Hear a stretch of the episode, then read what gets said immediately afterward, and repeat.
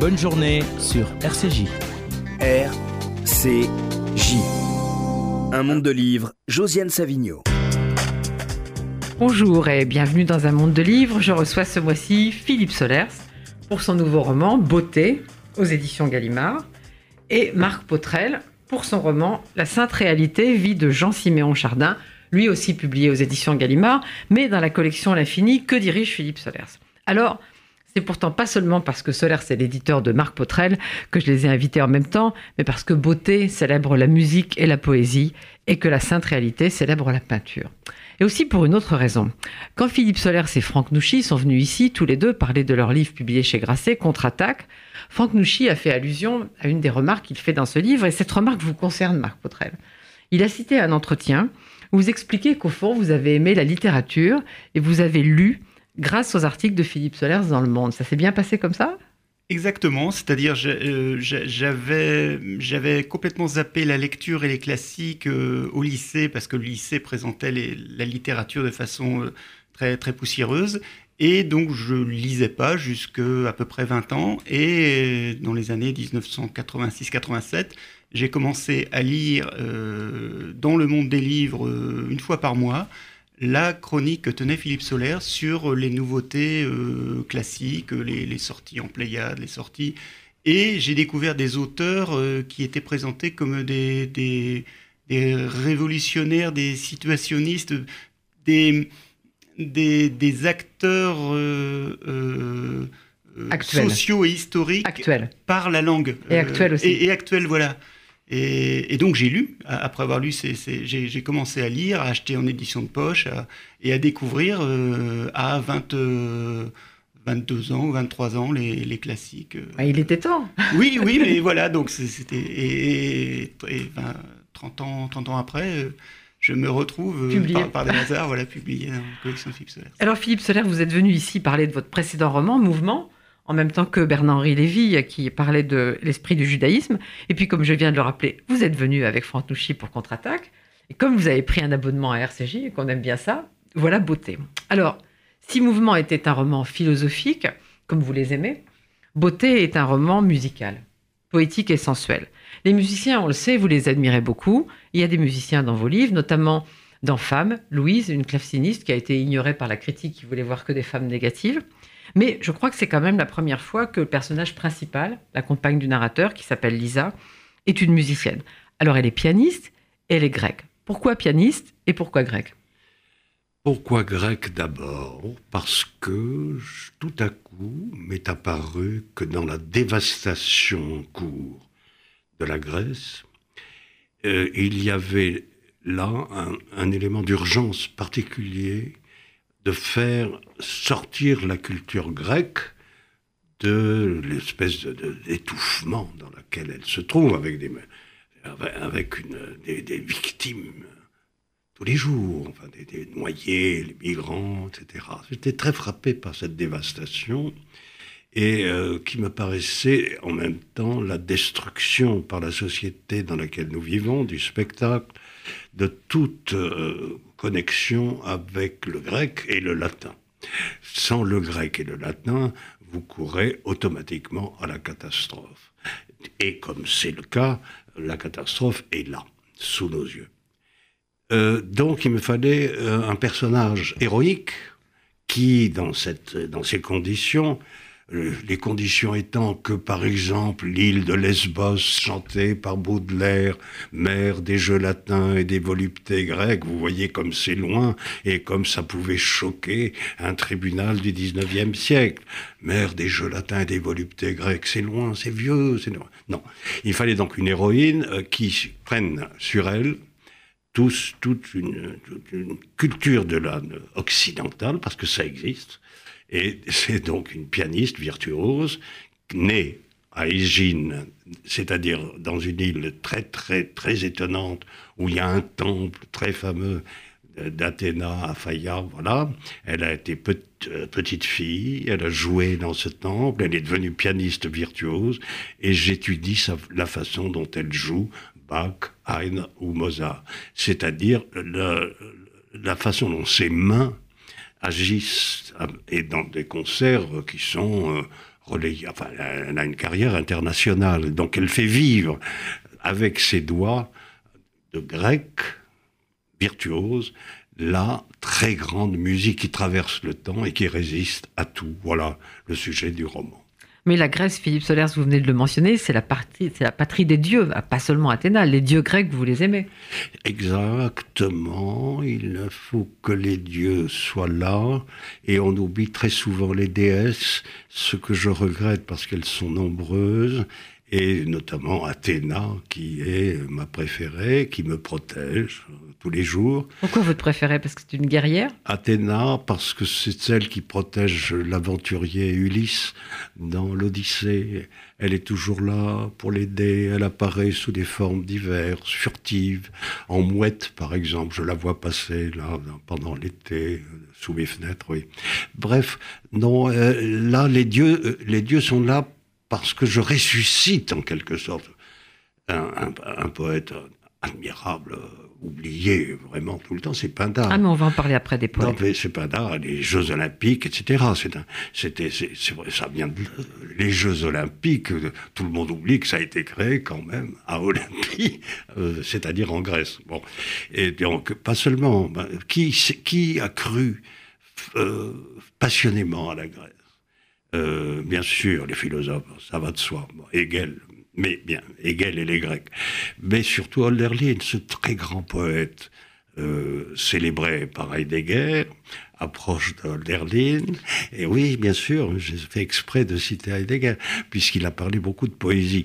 Donc, le, euh, Hölderlin, qui est venu en 1802 à Bordeaux, avec la, le sentiment qu'il allait en Grèce et qu'Apollon allait le recevoir euh, à Bordeaux. Le plus beau poème sur le sud-ouest et, sur Bordeaux s'appelle Andenken, et le souvenir, c'est un, c'est un magnifique poème qui me convient tout à fait puisque j'essaye, à travers la musique et la poésie, de dire ce qui demeure, ce qui reste absolument euh, irréductible à la société de malfaisance généralisée dans laquelle nous sommes. Alors cette Lisa, le narrateur dit d'elle, seule bénédiction dans une société humaine en folie. C'est ce que vous décrivez aussi, la société humaine oui, en folie. Oui, ben, vous savez bien que, ce qui est en train de se passer de façon euh, très très très technique hein, dans la mondialisation, c'est euh, un monde de fou, l'argent fou. En, ce moment, je claque des doigts, vous ne pouvez pas me dire combien de milliards sont en train de partir en fumée dans les paradis fiscaux. On s'occupe de toutes petites affaires, de rien du tout, des attachés parlementaires de Fillon, des trucs comme ça, mais minables. Alors que la dévastation, et nous ne pouvons même pas la mesurer, pas plus que nous sommes conscients de la rotation de la Terre ou de la vitesse de la lumière. En tout cas, l'argent est aux commandes et nous sommes obligés de, de restreindre à ce qui nous reste comme identité heureuse. Pas, oh, l'identité heureuse. Mais l'identité heureuse, elle n'a pas, n'a pas triomphé de la primaire de la droite. Oui, mais que ce soit la gauche, la droite, l'extrême droite, l'extrême gauche, tout ça, tout ça, c'est du petit spectacle provincial, vous savez, par rapport aux émergences énormes des, des pays comme, euh, comme la Chine, qui, qui, devraient nous occuper davantage. Mais revenons à Beauté, qui est un roman d'amour. Oui. Et euh, il y a une définition de l'amour que j'aime beaucoup et que je voudrais que vous commentiez. C'est on peut appeler amour l'abolition instantanée des distances. Oui, c'est très, vrai dans la mesure où euh, c'est une saisie, l'amour, c'est une saisie du temps, euh, qui, euh, de l'instant qui dure, qui est fait pour durer, ce qui est paradoxal. Un instant, en principe, c'est furtif, etc. On va rendre avec le livre de Marc Potrel tout à l'heure ce qu'il faut entendre par une saisie du temps par la peinture, parce que c'est ça le sujet. Mais alors là, c'est une musicienne, et en effet, l'abolition des distances se joue dans le temps. La musique est l'art du temps. Si on est amoureux de quelqu'un qui est complètement immergé dans la musique, on capte quelque chose comme euh, quelqu'un qui enfin euh, tient le coup dans le temps. Mais vous avez écrit un jour dans, un livre qui s'appelait Carnet de nuit, euh, Pour vivre caché, vivons heureux en fait, en retournant à la maxime, en fait, l'amour est clandestin et asocial pour être heureux. Ah, mais il ne peut pas être autrement, parce que la, société déteste l'amour, n'est-ce pas? Elle est, faite, elle est faite pour le nier, c'est-à-dire pour le falsifier. À chaque instant, vous avez, nous allons au kiosque là, tout de suite, et vous verrez les publicités, les, les, faux couples, les, les, faux couples qui se recouplent avec des autres faux couples, etc., etc., etc. La société vous vend la falsification de l'amour. Elle y a intérêt parce que l'amour, c'est comme, c'est comme euh, le style lorsqu'il est pratiqué d'une certaine façon. Ça, ça, lui échappe. Elle n'aime pas ça l'amour lui échappe. Par conséquent, il faut, euh, il faut maintenir euh, une clandestinité totale. J'ai un certain talent pour ça depuis l'enfance et euh, j'aime bien le, le, fait de rester, quoi qu'il arrive, très libre dans toutes mes actions, mes écrits et mes mouvements. Alors Philippe Solers, vous savez que, que je pense, et que je ne suis pas la seule, que vous écrivez au fond un seul livre, que vous livrez volume après volume. Et euh, donc, on pourrait dire que beauté, c'est le volume musique et poésie rassemblés. On a un peu parlé des poètes tout à l'heure, vous avez parlé de, de Hölderlin. Je voudrais quand même que vous reveniez un peu sur Pindar. Euh, vous aimez vraiment la poésie de Pindar Ah, c'est admirable. Ce qui m'intéresse le plus, c'est que c'est la figure même du poète célébré par toute une civilisation et par tout un peuple. Vous savez que Verlaine a inventé l'expression poète maudit à la fin du 19e siècle pour parler de Rimbaud, de Mallarmé, de ça. Les poètes maudits. Il y a eu les peintres eh maudits aussi. On verra, que, on verra que Chardin n'était pas un peintre maudit. Non, mais justement, c'est ça le problème. Personne n'était moins maudit que Pindar. Pindar était célébré partout. D'abord, on récitait ses poèmes, on lui faisait des stèles. Les tyrans voulaient absolument l'attirer. Il était couvert d'argent. Vous imaginez une civilisation qui court d'honneur et d'argent, euh, un, un, poète sublime. Donc je cite Vraiment, si vous voulez faire un tour chez Pindar, lisez Beauté. Donc, euh, il y a très peu de civilisations qui, euh, qui, qui, en arrivent à être aussi, aussi euh, enthousiastes d'un artiste, enfin d'un artiste majeur. Hein. Bon, je, je comparerais ça avec la façon dont Venise euh, rendu hommage à Monteverdi. Vous, avez, vous allez à Venise, vous allez vous recueillir sur la tombe de Monteverdi. Les funérailles de Monteverdi ont été considérables. Voilà toute une, ville qui apporte son, son hommage à, un musicien. Euh, eh bien, toute la Grèce était euh, folle d'admiration, hein, respectueuse pour Pindar. Voilà, voilà des, des, positivités qui nous manquent pour retrouver, encore une fois, des appuis dans l'identité qui peut être heureuse.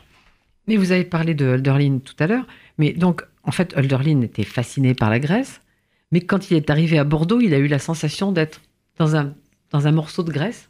Certainement.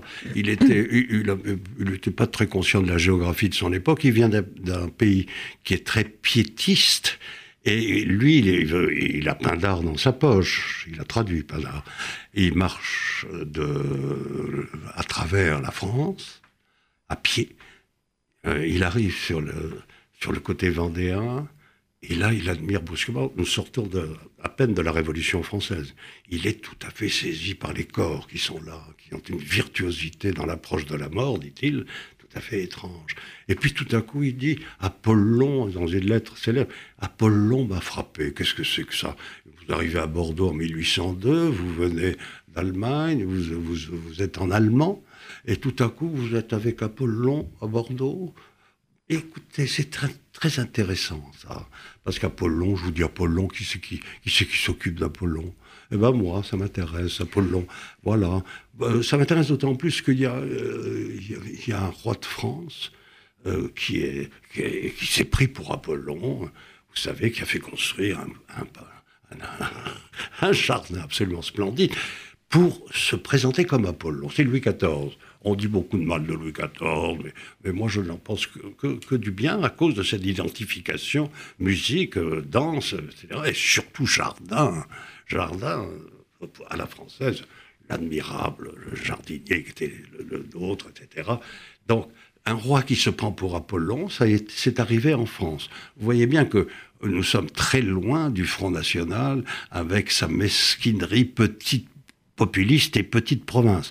Les Français ne s'en tireront que s'ils acceptent de se regarder en face dans leur grandeur, qui n'est pas passée du tout, mais qui est à venir. Et c'est là-dessus que mon, ma pression porte. C'est-à-dire que je défends précisément ce qu'il y a d'immortel comme beauté en France.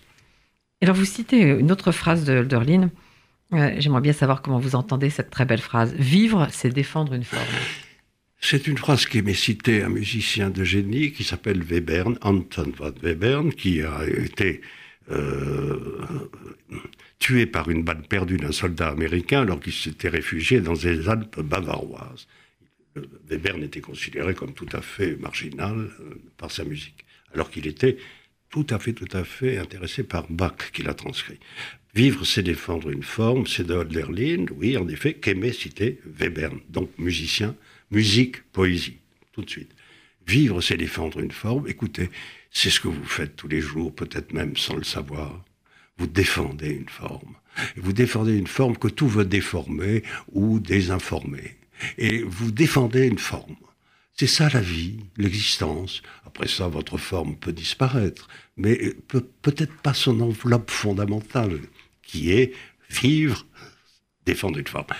Euh, au, lieu de, au lieu de se perdre dans, dans, dans des choses qui n'ont aucun intérêt, comme la communication accélérée, le numérique déferlant, et encore une fois la dévastation générale, vous allez, vous allez prendre au sérieux votre existence et défendre une forme. La vôtre, bien sûr, voilà, comme je défends la mienne comme Poutrel défend sa forme à travers la peinture, euh, comme il le prouve dans son dernier livre. Et euh, donc dans, Beauté, il y a aussi les écrivains que vous, que vous aimez, qui sont souvent présents dans vos, dans vos livres. Mais il y a une assistance toute particulière sur Georges Bataille. ah oui, oui. Je crois que dans les temps, oui, c'est comme si Bataille n'avait pas existé, alors que pour moi, ça a été vraiment une rencontre capitale. Euh, je l'ai connu un tout petit peu. Et donc, c'est un personnage pour moi très sacré, euh, comme une sorte de dieu bizarre une sorte de dieu bizarre qui s'asseyait, qui ne parlait pas. là, je fais référence surtout à ce livre absolument merveilleux qui s'appelle Le bleu du ciel, écrit à Barcelone en 1935. La vie extraordinairement libre de bataille m'a toujours euh, beaucoup impressionné. C'est un très grand écrivain français, beaucoup trop oublié par la vague régressive et de puritanisme malade qui affecte absolument toute la société de façon volontaire. Et alors, il y a un autre écrivain qui est souvent présent chez vous et qui est là, c'est Joyce. Et je voudrais citer euh, le commentaire que vous faites sur un mot qu'a forgé Joyce, Salve Ocean, sur l'océan. Salve Ocean. L'océan est le salut, la voix salée de la terre, la sortie heureuse de la forêt obscure, la salve finale du grand concert. Vous entendez saler, laver, lotion, salvation. Tous les fleuves roulent vers l'océan avec plus ou moins de détours, et ainsi font les mots, les syllabes, les voyelles, les consonnes, les lettres, les notes. L'océan n'est pas sourd, l'érudition trompe, on se sauve en l'écoutant de très près, selon les marées. On est sauvé par l'océan, Philippe Solers? Absolument, parce que l'océan, c'est la, c'est la fluidité maximale qui va et vient, et c'est la fluidité de la musique. Et que si vous ne savez pas écouter la mer euh, et l'océan, vous êtes, vous êtes en effet sourd. Et c'est fâcheux, parce que l'océan peut vous parler et vous sauver. Parce que là, le problème est très simple Soit on a eu l'éducation marine, ce, qui a été la mienne, puisque je suis de Bordeaux, c'est un port, et beaucoup de bateaux, et beaucoup de... Dès qu'on est sur la mer, homme libre toujours, tu chériras la mer. J'avais envie de pleurer quand je lisais ce vers de Baudelaire. Homme libre toujours, tu chériras la mer. Voilà. Eh bien oui, bien sûr, c'est la liberté. Et le, euh, quand on est sur l'eau, on n'est pas en Corrèze ou dans le centre de la France, d'où sont issus des hommes politiques qui portent dans leur corps une, pesanteur accablante. Il faut prendre, prendre le large. Bordeaux, c'était Londres. C'était aussi une question politique. La France du centre, qui est menaçante ces temps-ci. Parce que qu'est-ce que ça se centrise? La France du centre est effrayante. Elle est coupable de sa, stagnation, des reculs en arrière. Tous les grands aventuriers ont, ont pris l'eau, la mer. Voilà. Il faut penser à Rimbaud, à Londres. Il faut savoir que c'est à Bordeaux, quand même, qu'un général de l'époque euh, a pris l'avion pour Londres pour dire à la radio, enfin faire dire, ici Londres, les Français parlent au français. Eh bien, je le dis aujourd'hui, je suis content de le dire à RCJ d'une façon toute singulière.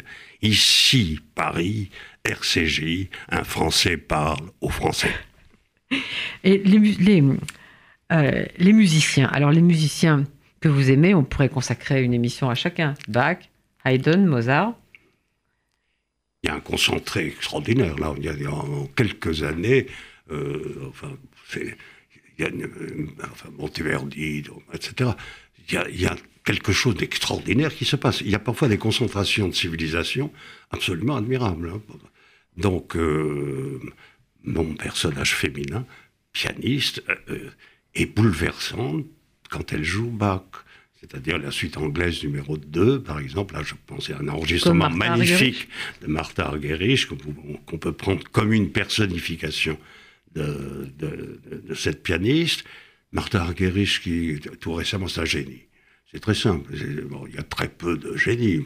Il y a Clara Askill. Clara Askill, j'allais le mentionner. pour Mozart. Vous connaissez mon amour pour, Clara Askill. Mais vous avez bien raison. C'est un génie, mais pour Mozart. Il ne faut pas lui demander autre chose.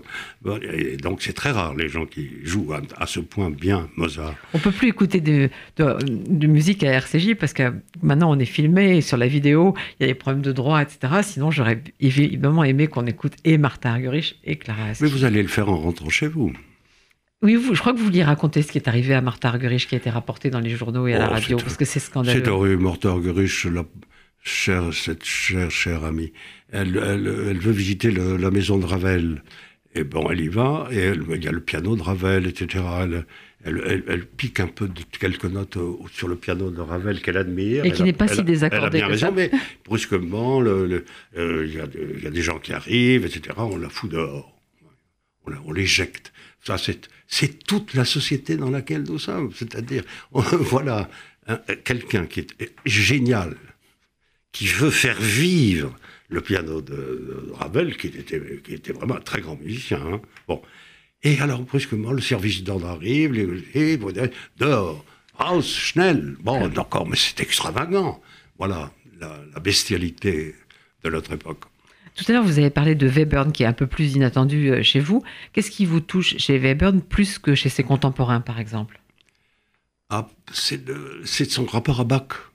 Il a compris que dans la catastrophe européenne, il fallait, d'une certaine façon, se concentrer au maximum, d'où les variations pour piano, 5 minutes 12 secondes, euh, se concentrer. Il a, fait il a transcrit l'offrande musicale de Bach.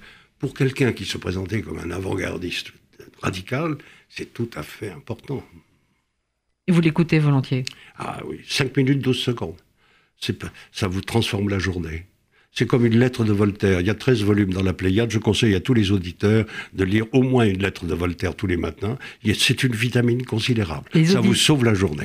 C'est l'identité heureuse. Les auditeurs de RCJ lisent, donc ils vont, vous, ils vont vous écouter. Bravo, ils sont très bien. Alors il y a un chapitre que j'aime particulièrement dans, dans, ce livre qui s'appelle non pas Rêver, mais Rêverait. R-E-V-R-E-R. Je vais en citer quelques phrases. Euh, la particularité de ces rêves est qu'ils sont puissamment réels. Aucun doute, cette falaise était là. Lisa m'attendait au refuge. J'ai embrassé ma mère morte, plus vivante que jamais. Pour décrire cet épanchement du rêve dans la vie réelle et de la vie réelle dans le rêve, cette porosité gravitationnelle qui annule l'opposition entre intérieur et extérieur, je suis obligé d'inventer un mot, non plus rêver, mais rêverait, rêverait. C'est quoi rêverait? Oui, c'est étrange, vous savez. Il y a un très grand poète français qui s'appelle Gérard de Nerval qui a parlé dans, ce chef-d'œuvre qui s'appelle Aurélia de l'épanchement du rêve dans la vie réelle. Bon, ça l'a conduit à des extrémités euh, peu souhaitables parce que c'est très dangereux. Mais l'introduction de la vie réelle dans le rêve, c'est autre chose. Où vous voyez, c'est la séparation entre intérieur et extérieur et donc on fait dans le rêve vrai, que j'appelle rêve vrai, euh, qui est plus puissant que le, que le, rêve, qui, est la réalité elle-même, qui se manifeste, il y a quelque chose qui est euh, étonnant et qui va vers des, des révélations poétiques à ce moment-là. Il faut, il, faut, il faut voir comment les poètes se débrouillent avec cette porosité entre intérieur, extérieur, et, comme... et puis après, vous avez toute la, toute la poésie des fils. Enfin, la nature est un temple de vivants piliers, patati, patata, Baudelaire et les autres.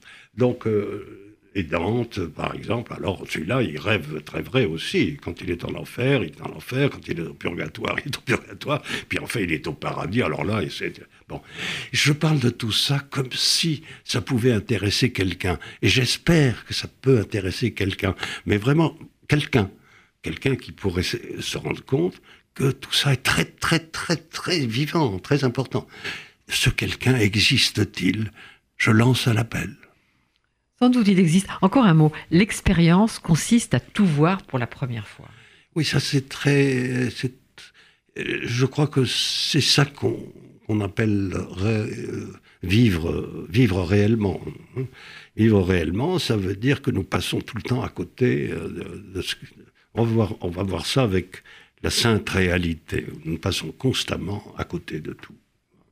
Nous sommes, euh, nous sommes des, passagers euh, suroccupés du temps. Nous ne voyons que très peu de choses, etc. Donc, euh, oui, il faudrait voir, il faudrait se mettre en état tous les jours, enfin chaque instant, de voir ce qu'on voit pour la première fois. Par exemple, je vois pour la première fois la forme et la couleur de ce micro. Je décide de le voir pour la première fois tout à coup, je vous regarde, tiens, je, vous vois pour la première fois, c'est vrai. C'est agréable. Vous avez, oui, vous avez, vous avez, des yeux très, absolument charmants, vifs, et qu'on dirait tout à fait, tout à fait intelligents. Voilà. Donc, euh, et, puis, comme ça, de fil en aiguille. Voilà, j'accomplis ça pour la première fois, tous les matins. Tiens, je vais vivre pour la première fois. Oh, c'est formidable. Comme ça. Ah, je ne suis pas encore mort. Oh, mais c'est très, très bien, je vais en profiter. Voilà. Je vis pour la première fois. Marc Potrel, vous avez lu Beauté? Oui, et précisément, c'est ce passage euh, Vivre pour la première fois qui, disons, c'est quelque chose que, un sentiment que j'avais déjà depuis quelques années d'être euh, un peu, un peu détaché de la, réalité dans ce monde virtuel et de, ne plus réussir à voir les choses euh, précisément pour la première fois. Et, et c'est vous vous entraînez. Et, et, Chardin, donc les tableaux me sont tombés dessus par hasard, et là j'ai compris ce que c'était de, de réapprendre à voir pour la première fois. Ben, on va en venir à Chardin. Donc vous êtes bien sur RCJ, la radio qui aime les livres, et je suis en compagnie de Philippe Solers et de Marc Potrel. Alors Marc Potrel, la, Sainte Réalité, que je vais remontrer à la caméra, est votre sixième roman dans la collection Infinie que dirige Philippe Solers. J'avais parlé ici dans ma chronique de votre précédent roman, Une jeunesse de Blaise Pascal, que j'aime beaucoup, mais je dois avouer que celui-ci m'a encore plus impressionné. Alors, ce que je voudrais dire à tous ceux qui nous écoutent, c'est qu'il faut d'abord lire ce livre, mais qu'une fois refermé ce livre, on n'a qu'une envie, c'est que quelqu'un organise une rétrospective Chardin. On veut voir, on veut voir ce qu'on a lu et ce qu'on a vu à, travers vous. Et donc, Chardin, je vais rappeler ces dates, c'est 1699-1779. Alors, pourquoi Chardin parmi beaucoup de peintres? Alors, précisément, euh, comme, tout le monde maintenant, j'étais dans ce monde un peu virtuel où on, est, on, a tendance à être à se, être en permanence entre Facebook, Twitter, Internet. J'avais l'impression que je me coupais de la, réalité. Donc c'était quelque chose que je sentais depuis, depuis quelque temps. Et par hasard, vraiment par hasard, je suis retombé sur un, livre de de reproduction de, Chardin, une monographie sur Chardin. Et là, j'ai regardé les tableaux que je croyais connaître et euh, je, suis, ça m'est tombé dessus. Ils sont, sortis véritablement du, cadre pour m'attraper et me, dire des, choses euh, euh, surprenantes sur, sur le fait que je ne voyais plus et qu'il fallait réapprendre à, à ressentir les choses, et pas seulement à voir, mais aussi c'est une peinture très intellectuelle. Et par exemple, quand on voit, quand euh, Chardin met une noix ouverte, on ne peut pas s'empêcher de l'entendre. C'est-à-dire, pour qu'elle ait été ouverte, la noix, il a fallu la casser. Et c'est une peinture qui a beaucoup, beaucoup de sens et qui est très, très méditative et, propre à vraiment à penser. Marc Potrel, ce livre n'est pas proprement parlé une biographie, même si on suit le parcours de Chardin, euh, ses femmes, ses enfants, ses, problèmes euh, familiaux, ses problèmes biographiques, euh, mais c'est plus une plongée dans son travail, notamment sur les natures mortes. Et vous parlez d'un de ses premiers tableaux et vous dites qu'il n'a pas voulu le faire ressemblant, il a voulu le faire vivant. C'était son principe en fait. Il y a, il y a une, véritablement une. Le, livre est sous-titré Vie de Jean-Siméon Chardin. C'est pas seulement la, vie du peintre, c'est aussi la vie qu'il y a dans, dans ces tableaux. Et euh, vraiment, l'impression, l'impression que, que, que, que j'ai eue, c'est que, que les, les, les choses. Euh, les choses bougeaient à l'intérieur du tableau, que les, les, les, animaux sur la nature morte, le, le lapin, euh, le lièvre, ils sont pas fixes. Le lièvre, voilà, ou le ou le, le pigeon euh, pris au collet étaient, étaient encore vivants ou étaient dans une dans enfin qui essaie de nous dire quelque chose. Il y a, il y a une pour ça aussi que j'appelle la sainte réalité. Il y a, il y a un, un, un, message sur le sur le fait d'être vivant. Euh, qu'est-ce que qu'est-ce que c'est de, réfléchir, c'est exactement ce que disait Philippe Solers, qu'on n'est pas encore mort. C'est ce que nous dit la peinture de Chardin en permanence. C'est-à-dire, euh, quand il, pourquoi il fait des natures mortes où il montre des, des euh, les, les, après d'un déjeuner, c'est-à-dire euh, tout ce qu'on va manger. Et, il, est, incroyable qu'on parle de nature morte. C'est insensé. Still je life. je voyais hier le titre d'un journal, un grand journal du soir consacré, le titre, consacré à Vermeer.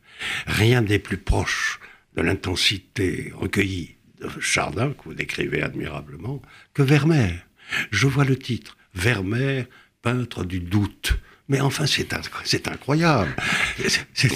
alors que c'est une affirmation énorme de la moindre sainte réalité du lait qui coule d'un pichet, de, la, de, les objets qui sont là, des personnages qui sont recueillis en eux-mêmes. C'est une affirmation énorme. Je, profite, j'en profite pour dire que, que Vermeer, euh, qui était néerlandais, euh, s'est converti au catholicisme, allégorie de la foi, n'est-ce pas? Ce qui, est, ce qui était très clandestin et très dangereux à l'époque. C'est sa peinture qui l'a mené là, sans doute. Alors, je sais que Philippe Solers veut lire un passage de votre livre, mais moi, je vais en lire un d'abord, que je voudrais que vous développiez un peu. Euh, tous les peintres à succès contemporains de Chardin peignent des scènes de figures, des humains en situation, souvent des fresques historiques ou morales, mais lui, il préfère apporter une preuve indirecte, tendre un miroir de biais. Vous êtes ce que vous mangez, vous êtes ceci, voici une partie de votre corps futur, une partie de votre pensée à venir, méditez ce repas. C'est ça le fond de l'affaire. Oui, c'est. Euh, ça, ça, ça, oblige à, penser et, et enfin, c'est. À se mettre en question, en fait. Oui, oui, oui. Enfin, la, disposition, quand, on voit les, c'est extraordinaire même de, de, faire des, fraises, une, pyramide immense de, fraises. Il y en a, je sais pas combien. Enfin, qui irait manger Il faut, faut on peut pas. Ou de, faire une brioche qui ressemble, qui ressemble. J'ai que ça ressemble au puits de Dôme, mais c'est vrai, elle est, quand même bizarre cette brioche. Elle est énorme. Il y a, il y a, euh, quelque chose de, de un côté, euh, un, désordre ou quelque chose d'imparfait ou euh, quand on compare aux autres peintres de nature morte, chez Chardin, il y a toujours euh, une disposition. Y a, soit c'est décalé, soit c'est pas centré, soit il y a, trop, de, trop de fruits ou c'est éparpillé. Enfin, on a l'impression que, que tout, tout ça n'est pas, pas organisé et en fait c'est très calculé pour, pour pour de, créer, créer, toujours de, de, de, l'espace ou, du, ou du, de, la pensée. Alors, je vais laisser Philippe Soler choisir son passage. Et pendant ce temps-là, je voudrais que, Marc Potrel, que vous parliez un peu de la relation de Chardin avec Diderot. Vous dites que Chardin a compris que, ce, que le monde dans lequel il vivait allait basculer. Il s'est intéressé aux encyclopédistes, particulièrement à Diderot. Et c'est Diderot qui le, qui le premier le, le, comprend et qui le chronique quand Diderot tenait les, chroniques du, salon, c'est-à-dire les, expositions annuelles où les peintres exposaient leurs leur toiles. Et c'est le Diderot est le premier un, des seuls à l'époque à le comprendre, à l'analyser et à mesurer la, la portée et l'importance de, de, de Chardin et Chardin donc qui, qui meurt euh, en 1779. voilà, presque. Donc dix ans avant la Révolution française, il est dans cette période pré-révolutionnaire qui euh, euh, d'une certaine façon, ressemble un petit peu à la période d'aujourd'hui. C'est-à-dire, alors que tout le monde fait des, peintures un peu, un peu symboliques, lui, il se concentre sur l'intime, sur les, scènes, euh, les, scènes familiales, l'enfant au tonton ou la, fillette au volant, et sur les natures mortes, sur des choses très, très intimes, très personnelles. Sur, il, il, dit en fait que le, qu'il faut cultiver son jardin ou se, euh, c'est le jeu contre le nous, c'est ce qu'on disait tout à l'heure. Oui. Philippe Solers l'a dit souvent, d'abord pas de nous, du jeu, et ensuite qu'on serait sauvé par l'intime. Oui, ce qui, ce qui me paraît très important, c'est de souligner que Chardin fait partie d'une civilisation en marche, contrairement à ce qui se passe aujourd'hui, puisque c'est on est on est en marche arrière. Là, c'est la marche en avant. C'est le contraire de Macron, en quelque sorte. Hein. C'est-à-dire, tout est dans tout et réciproquement. Non. Il y a là un événement tout à fait de préparation révolutionnaire qui va donner lieu à l'extraordinaire surgissement des peintres français. Car où est-ce que la peinture a été célébrée? Sinon, en France, bien entendu, nous avons ensuite tout ce qui va venir, Manet, Cézanne, ce bouleversement qui, n'est trouvable à ce moment-là qu'en France. Et je voudrais, je voudrais insister, la peinture n'est pas une image. La peinture, c'est autre chose et qu'il faut méditer. C'est une impression. Nous avons l'habitude de traiter l'impression comme quelque chose qui, nous a fait impression. On a eu une impression, mais non. Impression, ça veut dire imprimer. Et voilà ce que écrit très bien Poutrel. Il s'agit de créer une émotion indéfinissable et qui se rapproche le plus possible de la vie, produite sur le cerveau spectateur une sorte d'empreinte, comme le cuivre du graveur engendre par la pression exercée une impression sur la feuille de papier, en un sens faire de l'impressionnisme. Vous peignez, etc. Vous peignez Non, j'impressionne. Alors ça c'est très fort parce que, en effet, impression au soleil levant de, de Claude Monet a tout à coup euh, déclenché le, ah, mais alors c'est pas vrai, ça s'appelle l'impressionnisme. Mais je veux dire, que font ces peintres? Tout à coup, ils vous montrent la sainte réalité. La sainte réalité, ça consistait soit à se concentrer énormément tous les jours sur des tableaux, la fillette au, volant par exemple, ou l'enfant au toton, des enfants magiques des enfants, des enfants extraordinaires du, XVIIIe siècle, c'est-à-dire dans l'art de vivre, dans le savoir-vivre fondamental de la civilisation française. Et alors, brusquement, vous allez avoir tous ces gens qui quittent le faux jour, euh, qui sortent dehors, qui vous peignent des paysages, Monet, des fleurs, euh, Cézanne, etc. Et puis, mais c'était mais c'est extraordinaire ce qui s'est passé en France à ce moment-là. Absolument impressionnant, c'est le cas de le dire, mais alors au sens très fort. Donc, vous ne regardez pas un tableau comme une image, vous êtes obligé de vous concentrer, de vous laisser impressionner. Ça vous met, c'est comme si vous aviez quelque chose qui ne quitte plus votre cerveau. Vous avez reçu une empreinte. C'est très, très étonnant que ça puisse arriver. Et, Chardin est un peintre du 18e. Souvent, le 18e, on pense à Fragonard ou à Watteau, mais Chardin est, très proche. C'est très, très la même chose, au fond. Il y a un petit essai qui avait été écrit par euh, Marcelin Plenet, euh, qui, avait euh, bien mis en, évidence le, la, parenté entre Chardin et Watteau et Fragonard. Chardin n'est pas du tout un, peintre... Un, peintre qui, qui, fait de, euh, un, peintre des, des, des, petites classes ou des c'est un peintre de, du, de, de l'art de vie français. Oui. Fragonard est moins pudique. Oui, les choses. C'est une, autre, un autre genre, mais voilà, c'est un peintre du 18e, Charles. Bien sûr. Mais je voudrais lire un autre extrait, parce que c'est un extrait sur euh, un tableau avec des fleurs notamment avec une fleur que j'aime particulièrement, une fleur qui a une odeur très entêtante et qui s'appelle la tubéreuse. J'ai pas mis de parfum à la tubéreuse aujourd'hui pour pas vous incommoder peut-être. Et, euh, je trouve que c'est un très très beau passage. Sous les deux tubéreuses, un œillet rouge sombre, les et les encerclant des pois de senteur, pardon, vert canard qui pointent dans toutes les directions comme la rose des vents sur une carte marine. Enfin, au milieu, et dans un grand désordre, des œillets trop longs, puis encore des tubéreuses plus petites et plus longues, quelques herbes au centre, et sur le côté droit, enfoncée dans l'ombre, la silhouette noire des poissanteurs, privés de lumière et se détachant pourtant sur le mur. Moi, je le vois ce tableau. J'espère que vous le voyez oui, tous. comme c'est bien écrit. Oui. Voilà. et la donc, conclusion, la conclusion de cette faut affaire, se faire sentir les tableaux. Oui. Et la conclusion de ce passage, c'est l'amour serait un bouquet impétueux dans un vase trop sage. Ça vous convient. Philippe Solers Oui, oui, je, je recopierai ça 500 fois. Marc Potrel Ça vous a plu d'inventer ça? L'amour serait un bouquet impétueux dans un En vase fait, j'ai- pas inventé grand-chose. Il y avait les tableaux qui sont qui m'ont véritablement sauté dessus. C'est beau suffisait- tableau. suffisait d'écrire. C'est c'est presque sous la dictée. Quand on quand on Oui. fait de la littérature, on est dans un état très Oui. particulier, tout comme le lecteur quand il lit est dans un état aussi très particulier. Qui est- qui est- Et, et on, on doit pas. Enfin, je veux dire, moi, je, je, je l'ai écrit euh, tant mieux, mais quand je me relis, je me dis comment comment j'ai fait. mais mais euh, voilà, c'est Les- tableaux, c'est les- je dois tout au, au tableau. J'ai j'ai travaillé, j'étais concentré, et puis c'est sorti tout, tout seul. Quoi. Vous écrivez comment, Marc Potrel À la main ou à À la l'ordinateur? main, toujours. Toujours.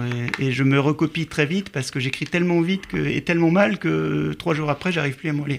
Mais je pense que vous avez raison. Un jour, j'ai fait un débat avec Philippe Soler. C'est ce qu'il a dit m'a vraiment intéressé parce que justement, c'était par rapport à, mon métier. Moi, j'avais beaucoup de mal avec la machine à écrire. Ah, parce que bon, il fallait bien taper à la machine quand même avant d'avoir l'ordinateur quand on est journaliste. J'avais beaucoup de mal avec la machine à écrire parce que il faut que je vois la phrase. Et, euh, et Philippe Solers disait, mais j'écris à la main parce que quand on est face à un écran, on est déjà dans la position du lecteur. Et c'est vrai, pour les journalistes, c'est formidable en effet. Mais, pour, un, écrivain, je pense que c'est mortel. Il faut écrire à la main. Il faut jouer le piano à la main. Euh, et c'est pour ça que les mains voient. Euh, vous regardez un enregistrement de la Grande Martha à, par exemple, la suite, la suite anglaise numéro 2, vous voyez qu'elle joue les yeux fermés. C'est tout par cœur. Donc la main conduit au cœur. Et donc là, euh, il faut une mémoire phénoménale, bien sûr, mais c'est le corps qui se souvient, parce que vous assure que c'est pas, pas ça. Vous voyez aussi Glenn Gould jouant la variation pour piano opus 27 de, Webern. C'est, extravagant. C'est, une sorte, on a l'impression, toujours, les mains voient. Alors, pour la peinture, euh, il y a une phrase magnifique de, de Claudel, il faut, il faut répéter sans cesse pour qu'on l'œil écoute. Et donc l'œil écoute, les mains voient, euh, ça s'appelle, voilà, le, le nez, euh, le nez s'y retrouve, euh, forcément, il connaît, connaît le monde avec son nez, vous avez une très très bonne, un très bon odorat par exemple, je suppose, comme ça vous avez repéré la tubéreuse, et c'est excellent. Donc, par conséquent, être en vie, ça consiste à, à- à- à ce que les sens se correspondent et se répondent les uns aux autres. Oui, c'est J'aime les parfums, c'est pour ça que je suis tombée Ben oui, tout de suite ça, sur la, page, sur la page de la Il y a un poème Mais à réapprendre par cœur, à réciter sans arrêt, c'est les, les correspondances de Baudelaire. Les parfums, les sons, les couleurs se répondent, se répondent. Mais Philippe Soler, si vous aimez particulièrement les musiciens et que donc beauté est consacrée à, à la musique, c'est aussi parce que vous dites toujours en mu- les musiciens ne peuvent pas tricher contrairement aux Ah non, écrivains ou impossible. même aux peintres. Impossible. Euh, tout le monde triche aujourd'hui. Les écrivains trichent, pour la plupart. Ils, fabriquent des livres pour la vente. Marketing, il s'appelle. Bon, un roman marketing, un, autre roman marketing, etc. Les peintres trichent, ils sont des installateurs culturels. Je peux vous inviter, si vous voulez, en faisant un petit effort à mon installation de peinture. C'est très facile à organiser. En revanche, je ne peux pas vous dire, là vous me mettez un piano, je ne peux pas vous jouer intégralement et les yeux fermés une sonate de Haydn ou de Mozart. C'est pas possible. On ne peut pas tricher. Et c'est très important de le souligner parce que le respect, mon respect maintenant, je suis très économe de respect, mais euh, ne va plus qu'aux musiciens. Là, vraiment, ce sont des, oiseaux euh, particuliers parmi les êtres humains. Alors, les grands interprètes sont pour moi des dieux ou des déesses. Voilà, tout simplement. Alors Marc Potrel, Chardin n'a pas été un peintre maudit, on le disait tout à l'heure. Au contraire, il a eu une reconnaissance et pas mal d'aisance financière. Oui, oui, ça, il, était, il était à la fois un petit peu ostracisé parce qu'il faisait des natures mortes, donc il est dans un genre très particulier, très, très fermé, contrairement aux autres. Mais euh, tous ses collègues le collectionnaient beaucoup. Et, et et il, était, il était, ses tableaux partaient beaucoup à l'étranger dès l'époque. Et, il, était, il, était, il mettait très longtemps à peindre. Donc, donc les tableaux, ils ne produisaient pas assez par rapport à la demande, on dirait aujourd'hui. Mmh. Et, mais oui, il a, il, a, eu très vite euh, beaucoup de succès. Et, il, était très il a été protégé par le roi, il était logé au Louvre, euh, il a des, conditions. Euh. Mais vous décrivez très bien comment c'est un peintre méticuleux qui prend beaucoup de temps pour chaque tableau, qui n'est pas, pas, pas, un producteur rapide.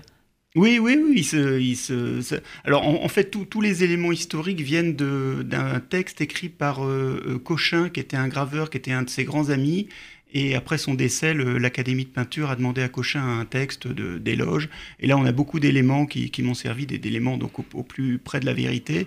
Qui, Mais vous êtes resté euh, avec le livre ou vous êtes allé voir des, des jardins, des tableaux Je ne sais, même pas où il y en a des jardins. ils sont beaucoup, la plupart sont au Louvre.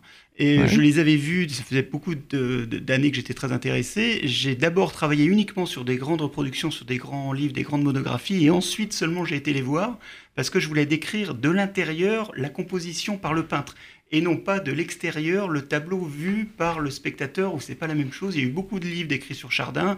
On dit ah, euh, on dirait que c'est vrai, on a envie de toucher, mais je, je voulais faire au contraire le, du point de vue de, Chardin, qu'est-ce que Chardin veut faire au XVIIIe siècle, dans cette période pré-révolutionnaire, encyclopédique, pourquoi il écrit des natures. Voilà. Et en 2017, euh, c'était ce que je pensais qu'il fallait écrire par rapport donc à la réalité, à voir les choses, euh, tout comme Philippe Solers parle de la Grèce aujourd'hui, euh, qui, voilà, revenir à la, Grèce, tout ce que la Grèce nous a apporté, alors que, que la Grèce aujourd'hui est très très, euh, très agressé, oui, voilà, par, euh, par le, le monde moderne. Et... Et, mon, et mon tableau, si j'ose dire, celui avec les tubéreuses, il est au Louvre?